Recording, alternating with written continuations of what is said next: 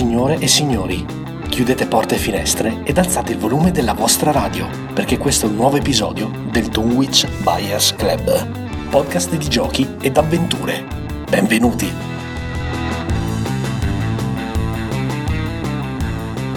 Eccoci qua e benvenuti a un nuovo speciale del Dunwich Buyers Club, podcast di giochi e avventure che ogni settimana porta a casa vostra il meglio dei giochi da tavolo e dei giochi di ruolo. Io sono Jack e Cari amici ascoltatori, come spesso accade qui al Dunwich, anche questo speciale è dedicato a un'intervista, un'intervista che esce al di fuori della nostra consueta rotazione di episodi del giovedì. Il nostro ospite si chiama Michele Paroli, direttore creativo di Need Games e principale artefice di un modulo di espansione per Dungeons Dragons quinta edizione. Questo modulo si chiama Journey to Ragnarok ed è un setting tutto incentrato sui clan e la cultura vichinga, con tanto di leggende, pantheon, creature e quant'altro. Finanziato a tempo di record tramite una campagna Kickstarter, noi l'abbiamo provato come gruppo, è stata una serata fantastica, ma non vi voglio spoilerare ciò che succederà durante questa intervista. Intervista per la quale è stato incaricato Mac e per l'occasione, e in maniera del tutto eccezionale, anche suo fratello Lec, in quanto esperto di materia Dungeons and Dragons, sia in generale che di questo setting.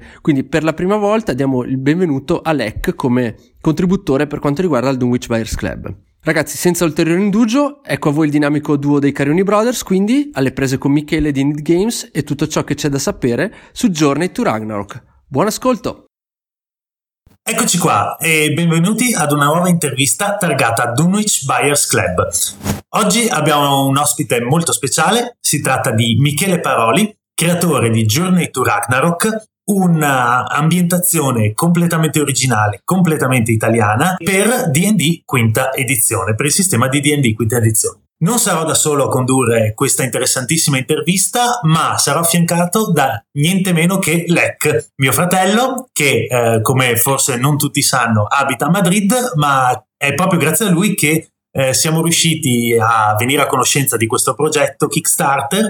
Lui ci ha tenuti informati sugli sviluppi e su quanto figo stava diventando eh, mano a mano che gli autori rilasciavano delle, delle succose anteprime. E, e niente, ah, siamo stati talmente innamorati, siamo rimasti talmente tanto affascinati da questa ambientazione che abbiamo avuto anche il gran privilegio di farci fare una sessione tramite Skype eh, da Andrea Lucca che è amico di Michele e che cura diciamo la parte quella più eh, legata alle avventure correggimi se sbaglio Michele sì, sì, sì, lui è un coautore e adventure designer di, di Journey. Perfetto, oltre ad essere praticamente il sosia di Tormund di Game of Thrones, che, che, è sicuramente un valore aggiunto e, ed è, e lo cala molto bene, tra l'altro, nel ruolo appunto di, di, di master di un'ambientazione di ispirazione vichinga come quella di Journey to Ragnarok. E, ma niente, direi che allora Dato che Lec è il nostro esperto assoluto di DD, soprattutto quinta edizione,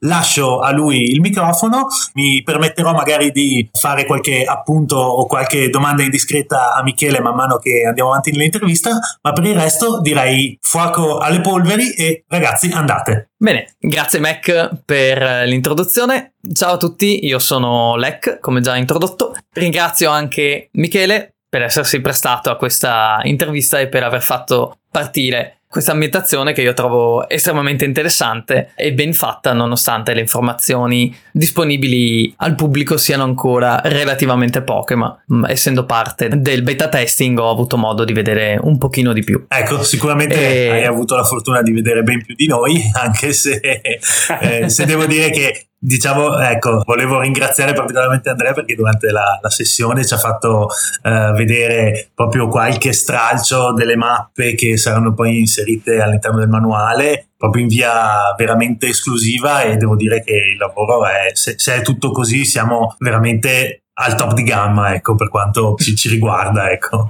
Sì, fra l'altro per me una delle cose più impressionanti è la qualità eccelsa, secondo me, delle, delle illustrazioni Beh, il nostro team di creativi e illustratori, pian piano che il progetto ha preso forma, si è espanso notevolmente. Da Andrea Guardino, che è il nostro principale illustratore, abbiamo aggiunto Simone Denti, Elisa Ferrotto e una ragazza fuori un po' dai giri che si chiama Olga Volkova. E devo dire che da un piccolo progetto che voleva trasmettere la nostra passione per la mitologia norrena, per la quinta edizione, è diventata una grossa realtà. Una grossa cosa, sì.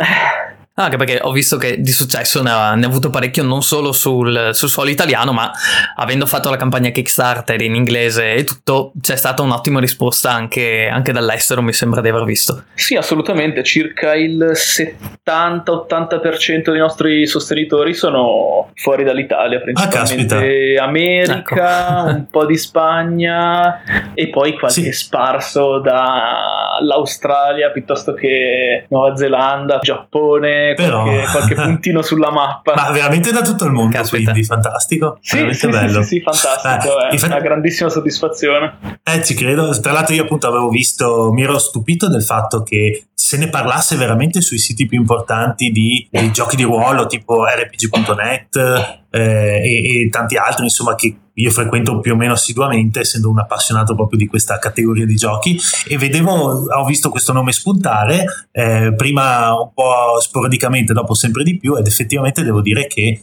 l'interesse è stato veramente tanto.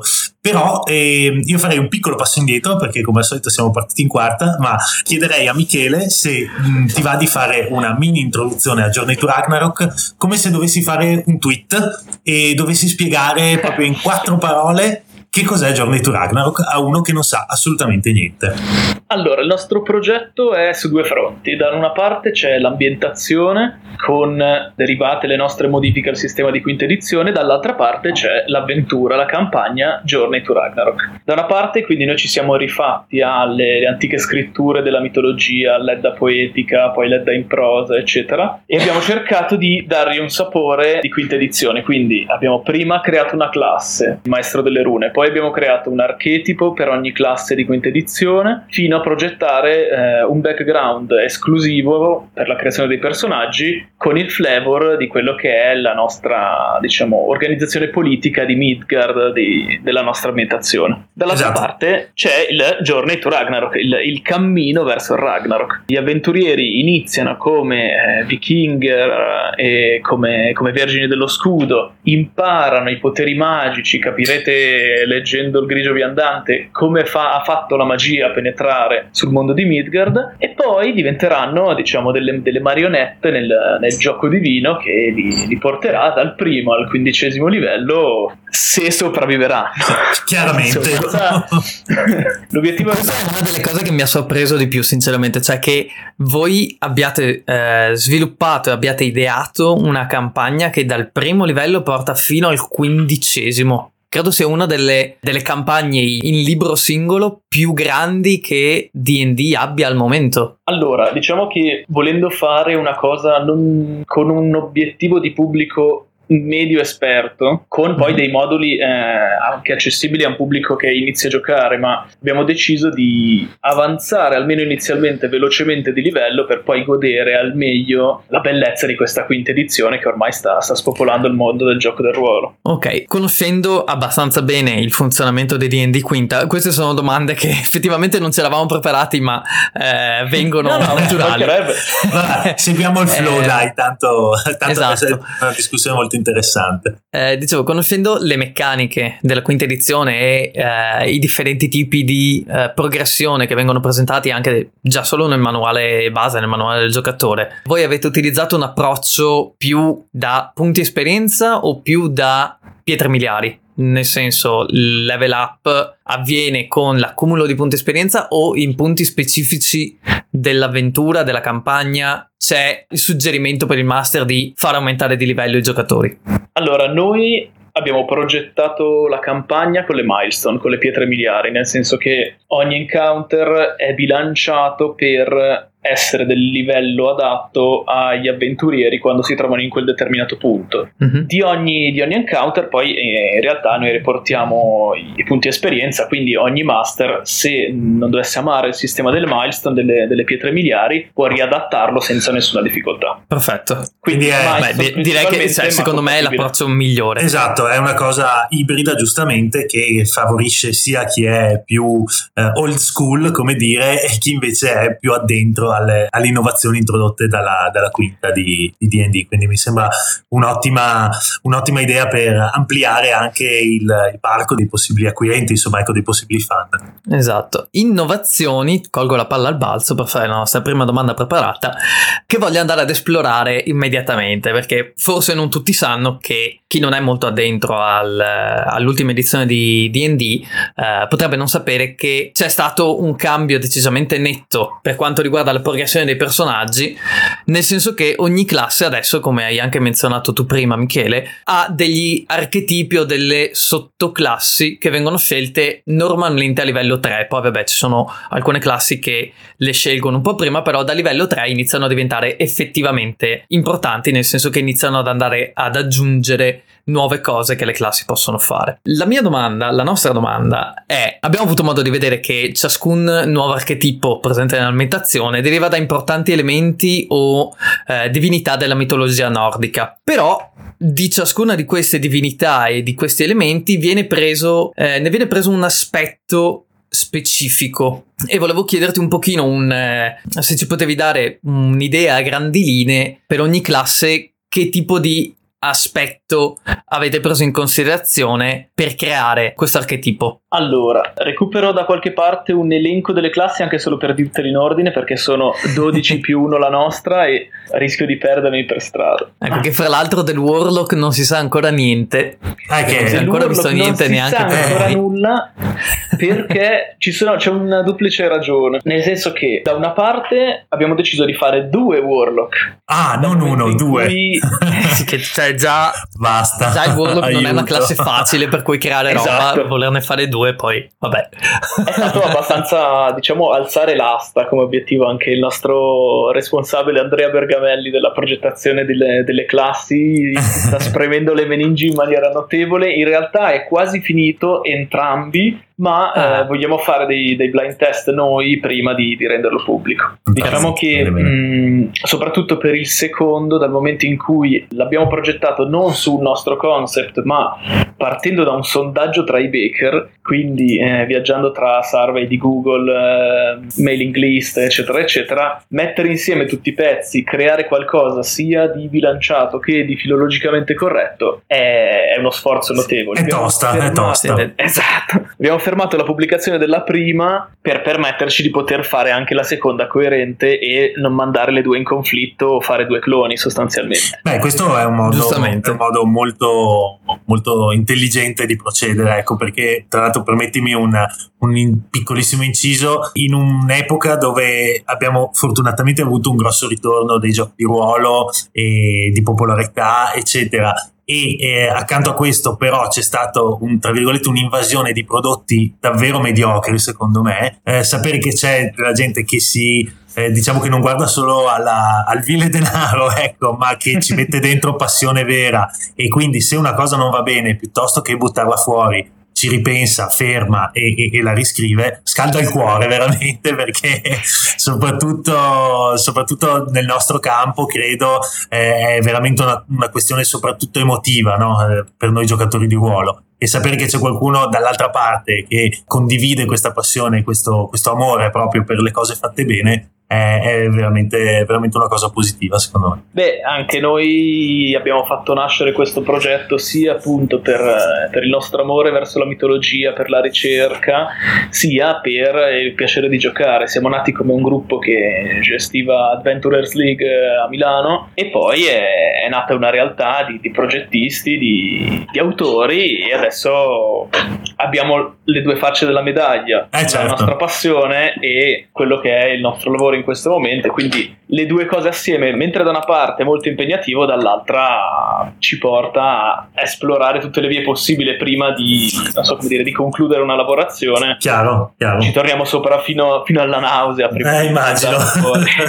esatto. Sì, deve essere però anche estremamente gratificante Eh, una sì, volta che si vede il riscontro del, del pubblico e che la gente è lì che non aspetta altro che esca il manuale di poterlo giocare. Deve essere veramente una gran soddisfazione. Ah sì, assolutamente. Quando abbiamo mandato il video con il corvo per il grigio viandante abbiamo avuto la, la casella mail intasata di, di richieste, di informazioni, di, di fan che chiedevano. È stato molto molto molto bello. Devo dire. Eh, ci credo, ci credo. Torniamo alle- agli archetipi. Hai trovato la lista?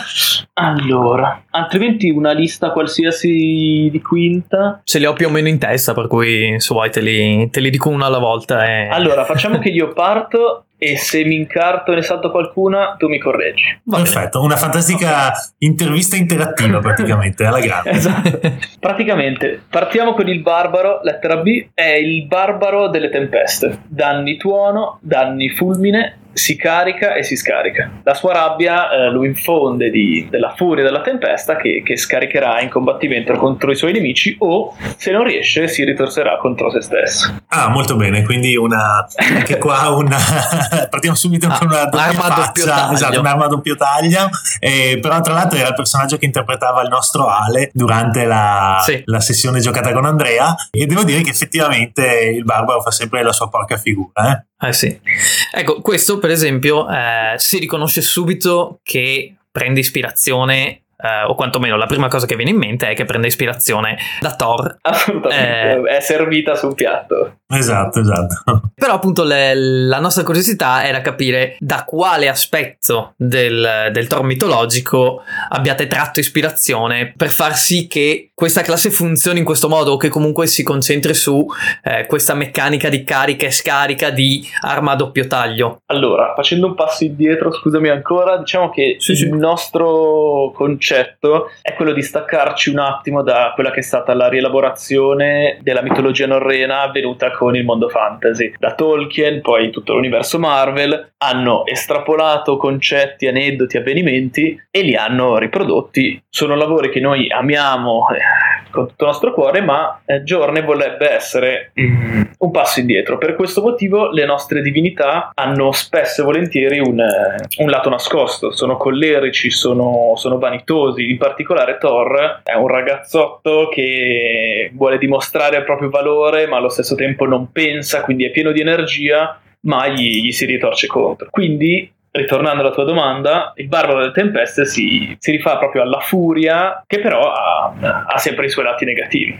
Ok, quindi si rifà a questa immagine di Thor eh, estremamente ehm, Esplosivo vulcanico, Esplosivo, che esatto. però si, si mette a sua volta in- nei guai per la sua sconsideratezza. Ecco. Perfetto, molto interessante. Effettivamente è un lato di Thor che non, eh, non si vede moltissimo, quantomeno che sì, cioè si è visto negli ultimi anni anche con eh, la, la trasposizione in film della Marvel e quant'altro. L'iconografia di Thor è abbastanza comune ormai, però eh, sì, è una persona molto irruenta, è un dio molto irruente e quant'altro, però non si vede mai che questa sua voglia di fare, voglia di, di buttarsi gli si ritorca contro. Per cui è, è comunque un, un ritorno, diciamo, alle origini del, del mito eh, molto interessante. Poi abbiamo il bardo, che noi abbiamo chiamato Collegio delle Leggende, ed è praticamente la figura dello Skald eh, classico scandinavo. È un intrattenitore, un viandante che si guadagna la vita eh, girando tra ambienti div- differenti, eh, villaggi, locande, corti. Si guadagna da vivere raccontando storie e il suo raccontare le leggende ehm, permette alle leggende di prendere forma e di baffare di aiutare i, i, propri compagni. Di potenziare i propri compagni, sì, anche, anche questo esatto. ce l'avevamo nel gruppo. Jack, il nostro esatto, Jack, Jack, è un afficionato proprio assoluto delle figure tipo Bardo e così via. Sì, sì, non se lo fa mai scappare. E devo dire che ha mantenuto, tra l'altro, il suo atteggiamento. anche noi abbiamo giocato una campagna l'anno scorso, eh, masterizzata da banda, dove lui faceva, dove Jack faceva il bardo e il suo famoso il Mockery Words, com'è che si chiama Luca? Vicious Mockery. Vicious Mockery, ecco, il Vicious Mockery in 10 sessioni di campagna non gli è entrato una volta e tutte e tre le volte che ha cercato di usarlo anche nell'avventura fatta da Andrea non ha funzionato una volta quindi ha, ha, proprio mantenuto questo stile un po' di tipo di bardo pasticcione eh, durante tutta la, la, cosa però si è molto distinto perché eh, durante appunto la, la, la preview che ci ha fatto Andrea ha fatto un 20 naturale durante una, eh, una performance, esatto, una, una performance ah, sì, sì. lì a, di, nei confronti di un, alla corte di un, di un, personaggio molto importante e ci ha permesso di guadagnare veramente molto tempo per le nostre, per le nostre sì, indagini. Ecco, comunque eh, bello anche questo, anche il, il, fatto che comunque ci siano classi magari più standard, se vuoi, più tipicamente eh, fantasy, che però vengono rilette come eh, in realtà erano probabilmente proprio all'origine, no? quindi proprio gli Scald appunto che sono sempre stati una, una, una figura centrale nella, anche nella società proprio norrena e è, è, bello riuscire a recuperare questi elementi e soprattutto che questi elementi poi funzionino in gioco. Poi eh, mh, abbiamo cosa, un piccolo Vai. appunto che volevo fare sul, sul, bardo, è una cosa che trovo estremamente interessante di, questa, di questo archetipo, è il fatto che eh, lo toglie, dal, toglie il bardo dall'essere essere un, sì una classe di supporto, però abbastanza, come si dice, solitaria, nel senso che il bardo in tutte le sue incarnazioni eh, è sempre stato quello che si mette lì a suonare e cantare per i fatti suoi e eh, buffa eh, i, i, suoi compagni o al limite eh, può mh, mm, aggiungersi altri suonatori di professione. Mentre l, lo Scald, la cosa veramente bella e veramente interessante è il fatto che i, gli altri personaggi del party possono effettivamente interagire e aggiungersi, fare da coro al, alla performance dello Scald e ricevere ulteriori, uh, ulteriori bonus, ulteriori uh, benefici. Questa è una cosa che ho trovato molto interessante del, uh, del twist che avete voluto dare alla, alla, classe. Bene, poi abbiamo, se non erro, il chierico. Sì. Possibile? Con... Anche que- sì, sì, questo mi fa morire. Okay. Cioè, la classe sì. che avete tirato fuori. Uno, uno dei pezzi, secondo me, Michele, è veramente uno dei pezzi da 90 del, de, della vostra ambientazione. Il chierico del dominio del sacrificio. Esatto. Esattamente. Beh, il chierico per definizione è la classe più legata all'atmosfera divina e tutto l'albero genealogico, tutti gli episodi della mitologia si basano sul gesto del sacrificio. Odino stesso si, si, sacrifica per ricevere in dono le rune, per riuscire a comprendere le rune della conoscenza, si, si cava un occhio alla fonte di Mimir per poterne bere e quindi il nostro chierico è il dominio del sacrificio. Tutta la sua divinità viene incanalata attraverso atti di sangue, gesti estremi che poi eh, lo metteranno in, in contatto con la divinità a riguardo e, come dire, gli garantirà un po' insomma il, gli garantirà insomma un po' il, il potere che, che, di cui ha bisogno per superare gli ostacoli e i nemici che gli si parano davanti insomma esattamente diciamo che tutte le azioni che fa il chierico sono atte a ingraziarsi le divinità per mano dei propri compagni, per mano delle ferite eh, sul proprio corpo, quello degli altri, per arrivare a... mi viene ormai a scrivere in inglese, mi, mi viene da dire in inglese. This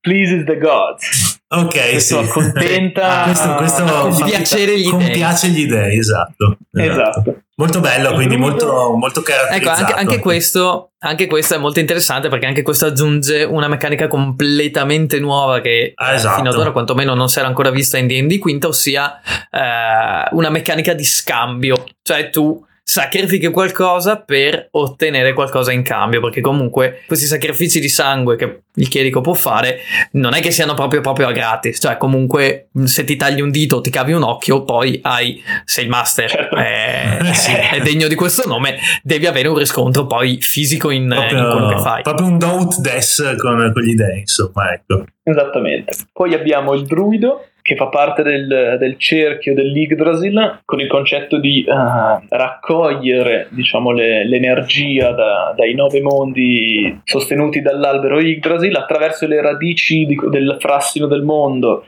Il druido riceve l'energia che poi utilizza per trasformarsi, castare e sostanzialmente superare le avversità, superare le- gli ostacoli che si trova di fronte.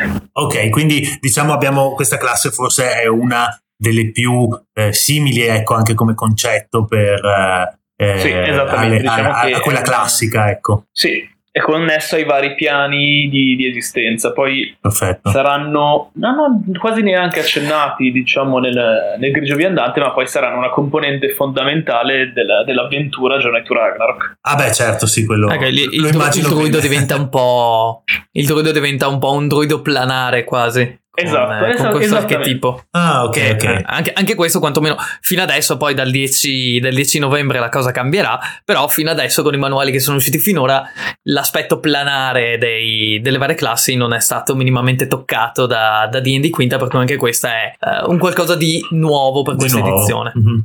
Esattamente. Abbiamo il guerriero, il guardiano, che combatte con il suo scudo e grazie al suo scudo permette ai compagni di muoversi in maniera tattica, di scudarli, di proteggerli e ehm, appunto per tutti i fan di Vikings il Oh muro di scudi Oh, è il clou di tutte le scene di combattimento massive del- della serie. E Esattamente. in questo modo noi abbiamo voluto uh, accontentare i fan di Vikings che ci sono in noi. Diciamo.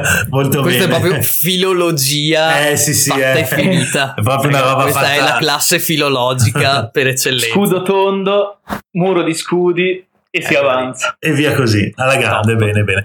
Ottimo. Poi abbiamo il, il monaco, segue la via del glima. Il glima è lo stile di combattimento che utilizzavano i, i vichinghi per affrontarsi nei duelli per decidere chi avesse torto e chi avesse ragione. Se uno faceva un torto a qualcun altro, entrambi erano disposti a combattere, spesso fino anche alla morte o eh, fino a momenti brutali di duello, per decidere chi fosse in grazia agli dei e chi no. Se non con le spade, veniva utilizzato il clima, che è una- è uno stile di combattimento che fa che utilizza le prese, afferramenti, ribaltamenti, soffocamenti, sottomissioni e quindi abbiamo cercato di, di trasmettere anche questo stile di combattimento tramite il monaco poi della, della quinta edizione. Quindi proprio un bel corpo a corpo serratissimo e Esattamente. abbandoniamo completamente corpo corpo. esatto, abbandoniamo completamente il flavor eh, asiatico, insomma orientaleggiante che di solito i monaci hanno bene o male in quasi tutte le,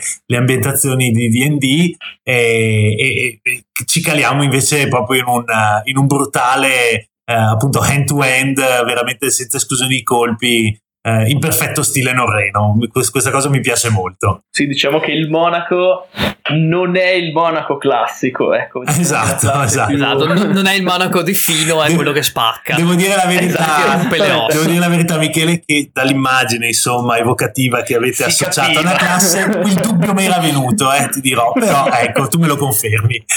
E fra l'altro, questa classe dà anche la, la possibilità, o quantomeno mette in risalto, una meccanica che io personalmente ho visto usare veramente poche volte, ma nella storia di DD in generale, cioè quella delle prese appunto del grapple, de- Shovel, delle, delle leve, grapple, queste cose qua. Mm, cioè, è una delle meccaniche che io ho visto usare meno in assoluto in, tutte le- in tutti gli anni di di D&D giocato che ho fatto. Ed è bello vedere che ci sia questa classe che invece lo porta estremamente eh, in primo piano. Poi abbiamo il paladino. Beh, il paladino è l'Eregnar per eccellenza, il guerriero sacro, il cui obiettivo è passare la vita sul filo di una spada e guadagnarsi l'onore, il posto a sedere nel Valhalla con una morte violenta. Quindi il prescelto che viene benedetto quando scende in battaglia. Proprio eh, il suo valore lo contraddistingue dagli altri guerrieri. Il suo obiettivo, appunto, unico e solo è quello di sedersi a fianco a Odino nel Valhalla e guadagnarsi il suo posto per la battaglia eterna. Ecco, ti fai un nano Quindi- paladino senza armatura, fatto e finito uno Slayer da, da Warhammer. Eccolo lì. Pronti qua. Pronti qua. molto bene, molto bene. E anche questo filologicamente molto, molto Sì, sì, sì. è perfetto. Vediamo- questo viene proprio dalla cultura base norrena. Sì, Esatto. le- la fondamenta del, del concetto di Erengjar di, di guadagnarsi l'aldilà, diciamo, e, e il posto tramite la forza, la, la possenza, il valore in battaglia. Poi abbiamo il Ranger. Il Ranger è. Eccomi, eccomi. Il Ranger combatte in branco come se fosse un lupo. Il, il Ranger si rifà alla, alla tradizione, alla leggenda dei guerrieri Ufundar. Gli Ufundar erano l'equivalente dei Berserker, ma mentre i Berserker avevano come guerriero totemico l'orso e combattevano con le pelli d'orso sulle spalle, gli Ufundar avevano come animale totemico il lupo, quindi erano più gracili, erano più atletici, erano più scaltri e in questo modo noi abbiamo voluto ispirarci. In realtà le meccaniche del Ranger sono molto basate sul corpo a corpo, in questo caso, eh, sul combattimento a due mani e sull'avvantaggiare i propri compagni della propria presenza in combattimento, come se fosse un branco che attacca una preda, quindi movimenti, avvantaggiare gli altri, distrarre il nemico, aggirarlo, eccetera. E infatti questo, questo aspetto è secondo me molto interessante ed è eh, parlo da appunto giocatore minimo ecco, di D&D Quinta è probabilmente una delle novità più belle e più interessanti di, di questa edizione cioè il fatto che finalmente eh, il- le stesse classi ti invoglino a giocare come gruppo cioè a fare proprio sinergia con i tuoi compagni. E devo dire che ho giocato appunto anche se solo per una serata il vostro ranger ed è proprio figo cioè trasmette proprio questa, questa voglia di, di- di combattere assieme agli altri e di dargli gli assist per fargli fare le mosse con, tirando due dadi da 20 scegliendo il migliore cioè è proprio bello re- rende proprio questo feeling che hai descritto Si sfrutta estremamente bene questa meccanica del, del vantaggio nuova della, della quinta edizione che è la manna dal cielo, cioè l'uovo di Colombo alla fine, Eh, però la manna dal Sì, cielo. sì, esatto. Poi abbiamo il Rogue. Il Rogue è un mutaforma. Il Rogue è ispirato ovviamente a chi occhi. meglio. Esattamente. Eh, eccolo lì Era anche questo servito abbastanza. Noi abbiamo deciso di evolverlo, dargli un attimo di, di sapore in più, diciamo, rendendolo un mutaforma. Quindi il Rogue, oltre ad avere le classiche caratteristiche dell'attacco furtivo, dei movimenti, eccetera, che differenziano il Rogue eh, proprio come, come ruolo all'interno di un party, gli abbiamo voluto dare una, una chiave di appunto instabilità di forma. Può, può castare minor illusion come cantrip, è molto forte in carisma, quindi può convincere, può, può tessere trame, si può lui metaformare, può apparire sotto sembianze diverse, proprio come eh, Loki a cui è ispirato. Esatto, e fra l'altro è una, diciamo, una versione un po' più improntata al, al combattimento anche rispetto al trickster storico di di D&D, cioè quel rogue che apprende qualche piccolo incantesimo tipo prestidigitazione o eh, minor illusion o suono fantasma, però la vostra versione lo rende anche un'arma. sì gli fa fare un passo in più Anche insomma. abbastanza brutale. ah, Sì, ok infatti, l- effettivamente la classe è veramente brutale nella sua sottigliezza e nella sua subdolicità. va bene Per fare un esempio, al terzo livello, se riesci a compiere uno sneak attack, puoi infilare più a fondo l'arma nel nemico. Ah, proprio poi- slerzo veramente se- senza, senza appello. Esattamente. Mi sembra che siamo arrivati al- a- alle classi, quelle che di solito riscuotono più, più successo, no? Eh, che sono quelle, quelle magiche. Se vado a memoria, eh, mi Ah, pare sì, che. siamo arrivati, siamo Eh, sì. arrivati. Eh, al ci siamo stregone. arrivati. Molto bene.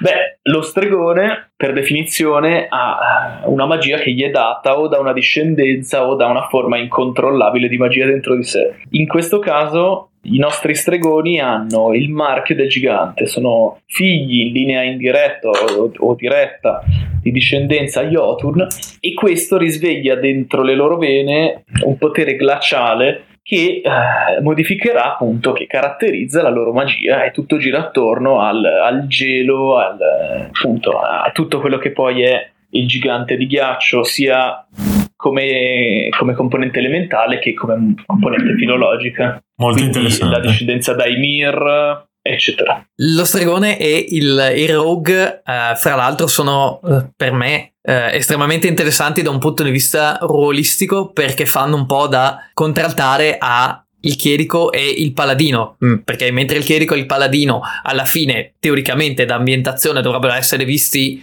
tenuti in grandissima rilevanza e eh, la loro parola dovrebbe avere un peso veramente importante, il rogue per questo suo essere estremamente subdolo e ancora di più probabilmente il- lo stregone discendendo dagli Jotun invece esasperano, dovrebbero quasi esasperare quel senso di non fidarti di loro che già è insito nella- nelle classi stesse, nelle classi base stesse. Anche questo secondo me è una cosa molto interessante dell'ambientazione. Esattamente, poi l'obiettivo era di bilanciare queste tensioni mettendo delle classi invece in legame, come abbiamo parlato prima, del, del fighter che combatte spalla a spalla piuttosto Esatto. che del, del ranger che combatte in branco, quindi elementi che tendono verso una divisione invece elementi che fanno da collante tra, nel gruppo. E questo crea- può creare delle, delle dinamiche veramente super interessanti in gruppi Ah, sì. che sono eh, abituati a giocare insieme, che sono abituati a ruolare bene l'ambientazione e i personaggi. Eh sì. È Ma che noi ci auguriamo. Eh beh, diciamo che secondo me, ecco, il vantaggio di avere una- un'ambientazione così ben strutturata e con un background così solido favorisce, cioè aiuta anche chi magari non è proprio, proprio avvezzo ad un gioco di ruolo eh, impegnato, si troverà secondo me nella condizione di dire ma sì, facciamolo perché la cosa è talmente bella, è talmente interessante e originale che eh, vale la pena impegnarsi di più, ecco e che secondo me è il grande pregio delle ambientazioni estremamente caratterizzate, ecco, quello di, di- di fornire una base di appoggio poi per, oltre che al master per creare le avventure anche ai giocatori stessi per dare il meglio di loro proprio a livello interpretativo. Ok, dovremmo essere arrivati al tasto dolente o quantomeno scottante. Beh, se vuoi fai prima uno e poi teniamo per ultimo il tasto dolente. No, no, no, eh, ci vado diretto senza problemi. Oh, bravo, benissimo Michele, vai così. Niente paura. Allora, i nostri due warlock hanno ovviamente due patroni eh, diversi. Differenti. Il primo, Aspetta, aspetta, aspetta. Disclaimer, gente, questa qua è roba praticamente in esclusiva e in anteprima. Sappiatelo. Oh, bene, è importante. ah, rullo di tamburi. abbiamo il warlock che si rifà come patroni alle entità, alle creature che porteranno e che saranno richiamate dalla fine del mondo, dalla venuta del Ragnarok. Quindi il primo warlock in cantiere come patroni avrà Surtur, Nidog, Fenrir, i figli di Fenrir, Jormungandr, quindi tutte le creature che avranno una- un ruolo da protagoniste ne- nella venuta del Ragnarok. Chi ucciderà delle divinità, chi risveglierà, chi annuncerà addirittura la venuta e così via. Mentre il secondo patrono, Aspetta, aspetta, sappi che a me già solo a questo è esploso il cervello. ti sto, ti sto bombardando, voglio S- vedere sappilo. Mentre mh, l'altro patrono riguarda le Norne. Le Norne sono una sorta di, per fare un, un parallelismo con la mitologia greca, una sorta di, di parche. Sono, le, sono tre donne che vivono alla radice di- dell'albero di Yggdrasil, che sta su Midgard. Il loro compito è quello di intagliare le rune nella radice del- dell'albero, di, di accudire, di, di tenere umida, di, di togliere il muschio dalla radice in modo tale da contribuire all'equilibrio tra i mondi. Quindi le Norne hanno un ruolo molto importante nel- nella mitologia e abbiamo voluto dargli un, posto quasi da protagoniste anche n- nella componente archetipo. E non vi dico di più. Eh già.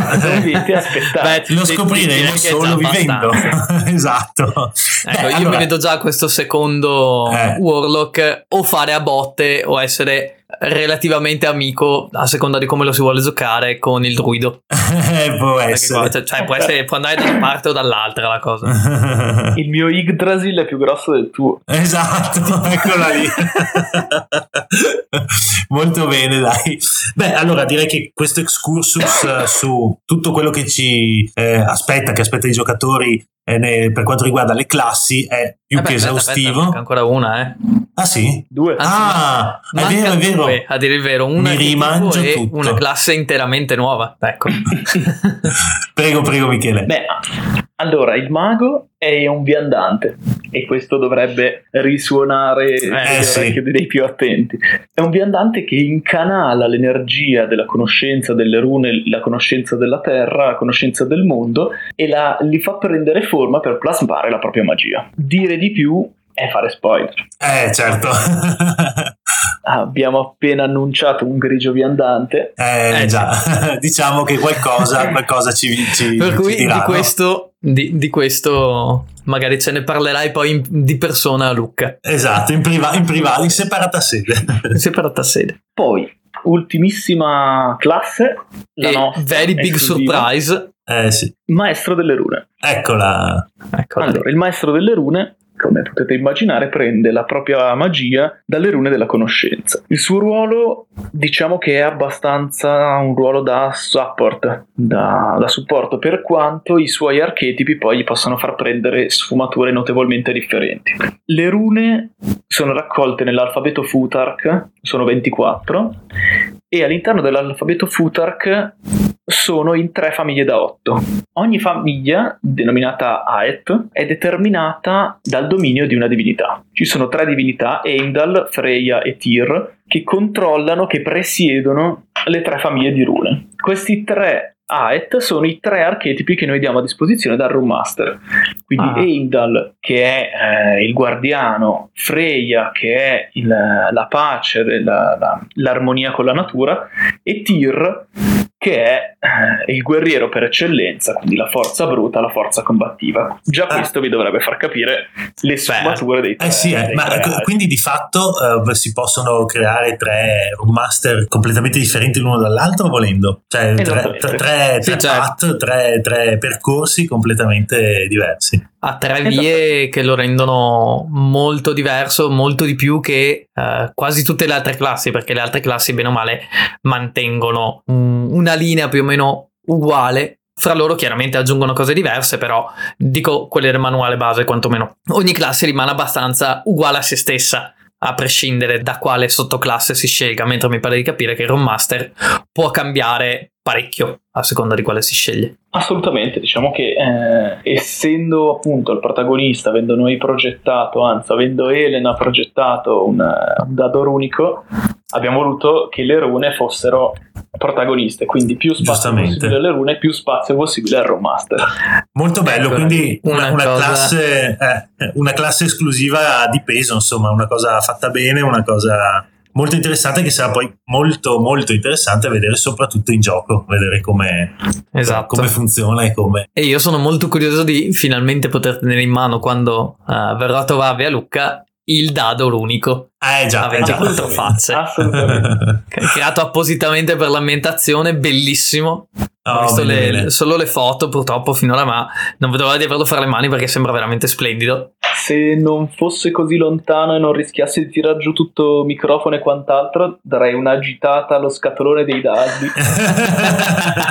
Ho 2500 dadi runici di fianco a me che vi guardano. ah, che Ah, ecco. invidia. quindi mi, mi pare di capire che eh, i dadi runici non saranno ad appannaggio, quantomeno di a Luca, non saranno ad appannaggio solo di chi ha fatto il Kickstarter e quant'altro, ma saranno effettivamente in vendita per tutti gli avventori della fiera. Assolutamente. Molto Perfetto, bene, grande. ottima notizia anche questa. Bravi, bravi. Ok, allora adesso abbiamo veramente concluso l'excursus sul, eh, diciamo, sul cuore della- dell'ambientazione perché di fatto direi Sul cuore che... meccanico. Esatto, il cuore meccanico dell'ambientazione è questo, anche perché si intrecciano le classi, come ci ha spiegato Michele, talmente tanto con quello che è il background e, e- e quindi il, il cuore pulsante di eh, dell'ambientazione di Journey to Ragnarok che eh, sostanzialmente ecco, abbiamo, potete avere già un quadro piuttosto completo del flavor che riesce a garantire questa, questa ambientazione.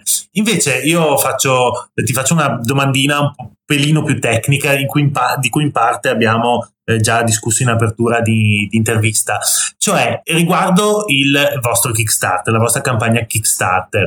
Eh, avrei la curiosità di sapere quali sono state le sfide più ardue che avete dovuto affrontare. E mi dicevi prima che il, il progetto è nato piccolo, ma poi si è rapidamente eh, ingigantito proprio e fino a diventare una cosa veramente importante e riconosciuta anche all'estero. Quindi, mh, quali sono gli aspetti eh, eh, più, più tosti che avete dovuto affrontare e eh, quali sono invece eh, le cose che pensavate fossero estremamente difficili e si sono rivelate invece poi molto semplici.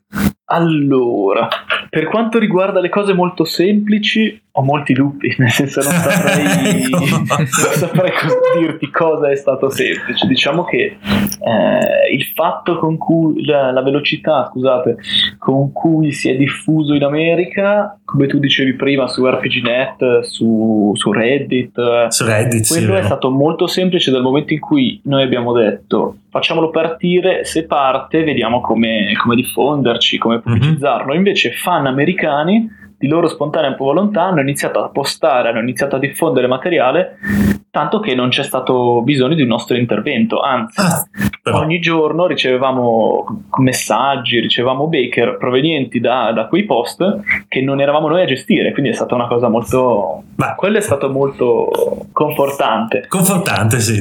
Si è creata una community autonoma. Autonoma, infatti, bella cosa questa, sì. Sì, sì. E, e, per quanto invece, invece riguarda i moltissimi aspetti rognosi della campagna Kickstarter? Allora, beh, eh, diciamo che è molto macchinoso ancora per quanto è una realtà esistente e molto funzionante, forse adesso è addirittura a uno dei suoi picchi, è ancora molto, molto macchinoso, è tutto poco personalizzabile, la, l'assistenza esiste, per carità sono bravissimi, precisissimi, però magari tarda ad arrivare, quindi ah. alcune mm. cose non sono chiare, quindi sia Kickstarter che BakerKit, mentre da una parte ci hanno dato un trampolino verso, verso vette che non ci aspettavamo, dall'altra gestirli proprio a livello di impegno, ore, ore di lavoro, sentite scusate la mia voce, sì. le di lavoro sono parecchie, ecco quello è un, l'aspetto la, più... La componente logistica è la più, è la la più, più tosta, faticosa. ho capito. Insomma, diciamo, eh, alla fine della fiera, diciamo, adesso che si è concluso anche Kickstarter e, e tutto quanto, e tirando le somme proprio guardando, facendoti proprio la domanda più veniale che si possa fare, ovviamente ironica si diventa ricchi con i giochi di ruolo, sì o no, insomma, nell'era di Kickstarter? Diciamo che si può incrociare le dita e sperare, ok, nel senso che mh, mm, appunto avendo ingrandito il progetto, i fondi sono aumentati, è aumentato il budget necessario, quindi siamo sempre lì in una corsa continua. Il concetto stesso di, di stretch goal di Kickstarter mm. è quello di ok, ho raggiunto un obiettivo, investo per raggiungere quello dopo. E quindi si è sempre lì a rincorrere. Abbiamo espanso il team da un illustratore sono diventati quattro da uh, un progetto di una o due persone. Abbiamo un team di, di progettisti di coautori. Poi eh, abbiamo iniziato la nostra collaborazione con Lead Games. Abbiamo Nicola che ci aiuta ci fa da revisore tenere insieme un team di una decina, dozzina di persone a livello logistico non essendo il lavoro, l'attività principale è tosta. È tosta, è molto, è molto tosta. Mm. Bene, ok, menone. Immaginabile. Però è, nostra, è, una nostra grande passione, quindi lo facciamo tutti con una carica notevole. Eh beh, certo. e poi, come dicevamo prima, comunque dà, dà, le sue grosse soddisfazioni, mi pare. Assolutamente, assolutamente. Poi tutte le mail di fan che anche solo scrivono per complimentarsi ti eh. cambiano la giornata. È vero, è vero. Poi anche noi, spero, con tutto quello che vi abbiamo rotto le balle per, per una roba e quell'altra, spero vi abbiamo dimostrato che effettivamente ci teniamo a, a questa Sì, sì, l'interesse c'è. Sì, anche perché fa piacere, devo dire, che sia italiana, perché è l'ennesima dimostrazione sì. che dalle nostre parti si ragiona, si ragiona bene, si lavora bene con questo tipo di progetti, come qualche anno fa hanno dimostrato Nepitello e Magic realizzando The One Ring che è un prodotto secondo me favoloso proprio a tutti i livelli. E, e fa piacere Beh. proprio vedere che anche sulla, sull'onda un po' del successo di The One Ring tanti si siano lanciati a, a, a proporre progetti, a fare magari diciamo a fare veramente dei salti nel buio che però come nel vostro caso sembra che abbia, abbiano pagato e stiano ancora pagando insomma eh, bene ecco questo, questo investimento un po' rischioso anche per certi versi Beh, diciamo che questa Lucca sarà un grande battesimo di ferro eh per, per, il progetto. La prima volta che, che, una parte di Journey compare su un bancone è il nostro primo vero contatto con il pubblico italiano. Diciamo che eh Kickstarter sì, appunto, come dicevamo prima, ha funzionato in Italia, ma principalmente all'estero. Adesso eh sì. siamo, siamo, a Lucca, siamo in Italia. Siete in casa. Esatto. Aspettiamo, e... di, aspettiamo il verdetto del pubblico italiano. Del pubblico. A questo proposito, eh, vuoi dire dove sarete voi? Sarete nello stand della Need Games? Avrete uno stand eh, sì, per conto vostro? No, ah, okay. Io sono direttore artistico. Ecco, quindi, bon, perfetto, sarai lì per forza. La, la, cosa è nato cosa, esatto. Certo, benissimo, portiamo benissimo. quest'anno, appunto, ispirato a One Ring, portiamo Avventure nella Terra di Mezzo, eh, sì. compatibile per quinta edizione, poi avremo gli autori, avremo John Wick, poi con la vittoria di Seven Sea quest'anno siamo, siamo, sulla cresta dell'onda, questo ci fa un sacco di piacere. Eh beh, ci credo, sì sì, vi dà anche tanta visibilità che è la cosa probabilmente migliore anche a, eh sì. alle realtà come, come, le vostre, no? che hanno tanti prodotti ma magari appunto t- la concorrenza è sempre tantissima e quindi avere modo di essere sotto i riflettori perché un gioco vostra, del vostro roster ha, ha, conquistato il premio di miglior GDR 2017 a Lucca e sicuramente vi dà tanta, tanta visibilità, ecco, meritata comunque direi anche per appunto per le proposte che poi portate sul tavolo. Ecco. Beh, in, indubbiamente meritata anche perché mh, avendo un po' una, un'idea io di che cosa viene offerto come supplementi creati dalla licenza dei D&D quinta edizione, da quello che ho visto, da quello che ho potuto provare, la qualità quantomeno dei giorni to Ragnarok è assolutamente superiore a praticamente qualunque altra cosa che abbia visto, inclusi eh, manuali di supplemento quei pochi che per esempio la Grey Ronin ha pubblicato. La, la, qualità è assolutamente maggiore in Journey to Ragnarok. Beh, io spero sempre di, di, garantire il massimo, poi sono un grande estimatore anche di, di altri progetti di Quinta, difatti appunto la decisione di, di fare uscire un modulo di Quinta nasce da la nostra grandissima passione, la, sia tra l'Adventurers League che per le nostre campagne casalinghe, di giocare il sistema con tutte le avventure possibili. Luca, se vuoi continuare con il resto. Sì, una domandina eh, riguardo il futuro prossimo o prossimo venturo.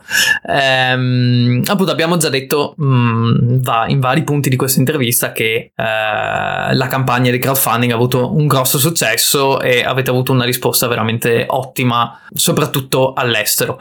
Avrei la curiosità di sapere se, siccome la campagna appunto porta fino al quindicesimo livello, eh, se c'è anche la possibilità, perché poi dipende sempre da come eh, voi avete deciso di concludere la campagna, eh, però appunto se c'è l'idea di magari poi proporre un'altra campagna o un supplemento a questa, a questa campagna per portare i giocatori fino al livello 20 o addirittura più in là. Allora, su questo nello specifico o non te lo so dire o forse non voglio dirtelo. Però, eh, è un no comment. Però diciamo che in programma eh, successivi a quello che sarà, chiamiamolo il manuale base, per quanto sia una campagna di Journey to Ragnarok, mm-hmm. ci sono previsti altri supplementi, come sbloccati come stretch goal durante il Kickstarter. Abbiamo in programma una, un'avventura multitavolo ispirata al, al format della Epic di D&D, di cui ne abbiamo organizzate diverse edizioni, e un'avventura invece dedicata a un pubblico esperto, una sorta di Heroic Mode per Journey to Ragnarok. Quindi Ah. altri supplementi sono in arrivo già dichiarati. Per quelli non dichiarati, Ovviamente c'è la possibilità, dai, siamo, siamo possibilisti, mettiamola così. Bene, bene. Ultima domanda da parte mia, quantomeno, poi non so se Matteo avrà, Mac avrà qualcos'altro da, da chiedere. Questa qui è probabilmente una domanda un pochino prematura e eh, è più che altro una, una curiosità. Una grossa curiosità che ho io. Da una parte mm, vorrei chiedere se avete o state investigando su come si possa magari pubblicare la- l'avventura in eh, formato virtual tabletop, quindi per esempio su Roll20 o su Fantasy Grounds. E dall'altra parte volevo anche chiedere se eh, state prendendo in considerazione magari l'idea di provare a proporre direttamente alla Wizards of the Coast questo supplemento come supplemento ufficiale, cioè ufficializzare eh, il prodotto per, cioè, tramite la Wizards of the Coast, la- l'editrice americana di, di D&D per chi non lo sapesse. E ultimo inciso di questa domanda lunghissima, magari anche potreci essere questa eh, tra virgolette ufficializzazione da parte di, della Wizards eh, una distribuzione anche in formato eh, digitale tramite la nuova piattaforma di recente pubblicazione diciamo così. D&D Beyond esatto Ah, ok, scusami. No, pensavo parlassi della Dungeon Master Guild. ah no stavo, stavo pensando più a D&D Beyond Allora, la tua, la tua domanda è molto lunga. Scusami, ho, ho messo tutto insieme se vuoi te la rispezzetto in tranche Parto a ritroso e poi se mi sono perso dei pezzi dell'inizio te li richiedo. Per quanto bene. riguarda l'ufficializzazione, ovviamente è una cosa che ci, ci riempirebbe di orgoglio. Questo è un discorso che si potrà forse affrontare dal momento in cui il manuale sarà, sarà in via definitiva. Mhm. E quindi secondo me è molto prematuro fare speculazioni per tutto quanto riguarda Beyond, eccetera, eccetera. Di sicuro l'obiettivo, per quello pensavo ne stessi parlando, è di continuare la distribuzione a meno di non avere un distributore straniero tramite la piattaforma di Drive-Thru RPG e quindi permettere un, un print on demand o di scaricarsi il, il PDF in lingua inglese anche all'estero. Per quanto riguarda l'ufficializzazione o una distribuzione oltreoceano è ancora presto per parlarne. ok Per quanto riguarda l'inizio della domanda, sinceramente scusami, ti chiedo di ripetermela. sì, è stato tipo 20 minuti fa ormai perché Esatto. te l'ho allungata di 6 mesi sta domanda, scusami. E, no, la domanda che fra l'altro era, eh, era una cosa che non era prevista dalle, dalle domande che ci eravamo preparati, però mi è venuta così ehm, in immediato. No, Al volo. su, sui virtual tabletop, cioè quei, Ah, giusto, quei- scusami, ok. esatto, quei portali online, per- sempre perché non lo sapesse, preferisco specificare cosa intendo. I virtual tabletop sono questi eh, portali online come Roll20 o Fantasy Grounds che offrono la possibilità di giocare a giochi di ruolo con tutto un, eh, un sistema di tool apposta per avere la, la scheda in digitale, il tiro di dadi fatto eh, all'interno del portale, le, le mappe interattive con i token o le, le miniature in digitale per i personaggi, queste cose qui. E sono una cosa che eh, ho visto abbastanza crescere negli ultimi tempi. Fantasy Grounds è fra l'altro partner ufficiale eh, della Wizard of the Coast per D&D Quinta e volevo sapere se voi avevate esplorato la possibilità di pubblicare anche su uno di questi eh, di questi servizi eh, Journey to Ragnarok. Allora, per quanto riguarda strettamente Roll20 e, in generale in realtà ehm, tutte queste piattaforme, l'idea è presa in considerazione, addirittura noi daremo in free download a chi ha partecipato alla campagna le mappe in alta risoluzione e mh, delle pedine per crearsi i propri contenuti all'interno di Roll20. Per quanto riguarda la, la vera e propria trasforma- trasposizione intera di tutto il prodotto su Roll20, mh, diciamo che stiamo cercando di capire eh, le risorse che abbiamo, le risorse che ci vogliono e eh, capire se la cosa è fattibile. Di certo ci interessa molto perché noi siamo i primi a- ad utilizzarlo. Perfetto, direi Molto che bene. hai risposto esaustivamente alla mia Sì, domanda. sì. Sì, e effettivamente è, è un lavoro non indifferente quello di trasporre in un virtual tabletop, una qualunque avventura, anche la, la più breve e, e, semplice possibile, c'è comunque un grosso lavoro di dietro perché è praticamente come quasi come uh, il, la preparazione, fare tutta la preparazione necessaria da un master per uh, gestire un'intera avventura, però in un, in un, intorno digitale che, che, ha comunque le sue limitazioni, ha le sue logiche e quant'altro, per cui bisogna seguire un una determinata sequenza di cose che può rendere il, il procedimento ancora un attimino più lungo. Bene, io non ho altre domande. Mac, sì, io volevo, volevo concludere con un'ultima domanda aperta, quindi Michele può rispondere eh, con, con, il grado di, eh, diciamo di dettaglio che preferisce. Mi interessava sapere quanto la tua esperienza e quella dei tuoi compagni come eh, gestori dell'Adventurers Guild di Milano abbia pesato, cioè quanto vi ha facilitato nella creazione di, del progetto e quindi proprio della creazione del mondo di to Ragnarok e così via. Cioè eh, avete fatto, immagino, migliaia di ore di gioco di ruolo eh, compre- co- coprendo questo, questo, ruolo appunto di, di Adventurers Guild, di responsabili dell'Adventurers Guild. Qual è la cosa che per te ha fatto la differenza? Eh, cosa vi ha dato veramente quella marcia in più nel, nello sviluppare la, eh, il, il, mondo di Journey to Ragnarok? Allora, beh, di sicuro il fatto di aver fatto, oddio, non vorrei esagerare, ma siamo forse vicini al centinaio, forse qualcosa meno, ma eh, di sessioni di Adventurers League senza quasi saltare una settimana degli ultimi tre anni, di sicuro ha aiutato a, uh, ad avere ben presente a tutto il team quali sono uh, gli estremi di un'avventura, quali sono i suoi ritmi, quali sono i suoi obiettivi, quali tipi di prove ci devono essere al suo interno, come rapportarsi con le prove di difficoltà, i livelli di indebolimento, vantaggi, svantaggi, eccetera.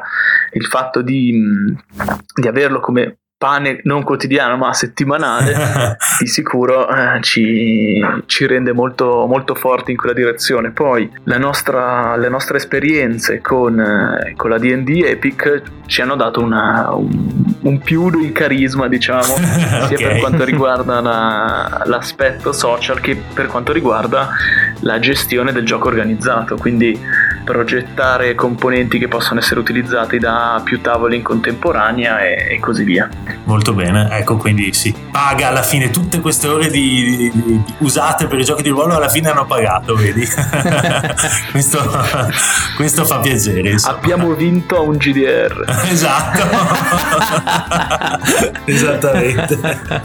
Bene, che dire, eh, allora abbiamo torchiato Michele abbastanza, eh, la chiacchierata è stata molto divertente e poi ovviamente ci rivedremo eh, sicuramente a Lucca, eh, così sì, ci potremo stringere la mano, esatto, di persona. E niente, Michele, se vuoi fare un'ultima, un ultimo claim, un'ultima battuta prima di lasciarci, prego, il microfono è tuo, dici quello che vuoi. Urca. Beh, oltre al manuale di Journey to Ragnarok, nel prodotto finale sarà disponibile anche una ricetta di idromele, ma dal momento in cui la campagna è finita noi abbiamo iniziato a prepararne delle bottiglie e se passate a trovarci a Lucca vi offro qualche goccia e prendiamo assieme al progetto. Fantastico, non poteva essere una chiusura migliore Michele, hai garantita la nostra visita a venerdì quando saremo appunto in fiera e, e passeremo assolutamente a trovarti. Benone, eh, assolutamente beh, sì. Bene ragazzi. Direi che non, facciamo, non possiamo fare altro che ringraziarti, chiederti Grazie di a voi nostri... per il vostro entusiasmo. Ma ci mancherebbe portare i nostri ringraziamenti anche ad Andrea che, che ci ha masterizzato la vostra avventura. Niente, allora con un abbraccio e un saluto ci rivediamo vediamo sicuramente a Lucca e per tutti i nostri ascoltatori mi raccomando tenete d'occhio Journey to Ragnarok. Io ringrazio anche eh, Lec che ha condotto assieme a me questa intervista grazie alla sua preparazione di D&D Quinta. Grazie a voi per avermi concesso uh, l'intervento grazie millissime a, a, Michele per aver partecipato per aver trovato questo tempo da, da dedicarci. Non vedo l'ora di, di avere fra le mani il, il, dado e di avere il manuale completo e di venirvi a salutare soprattutto a Lucca. Beh, grazie a voi ragazzi per appunto l'entusiasmo per lo spazio dedicato e per la vostra passione. E grazie a, a, tutto il mondo del GDR che è stato possibile questo nostro progetto e quindi anche grazie a voi. Benone, allora allora a posto, allora ancora un, un ringraziamento a tutti gli ascoltatori e niente, ci vediamo alla prossima, ci sentiamo anzi alla prossima puntata del Witch Buyers Club e alla prossima intervista. Ciao, buona serata. A presto. Ciao. A presto. ciao. ciao.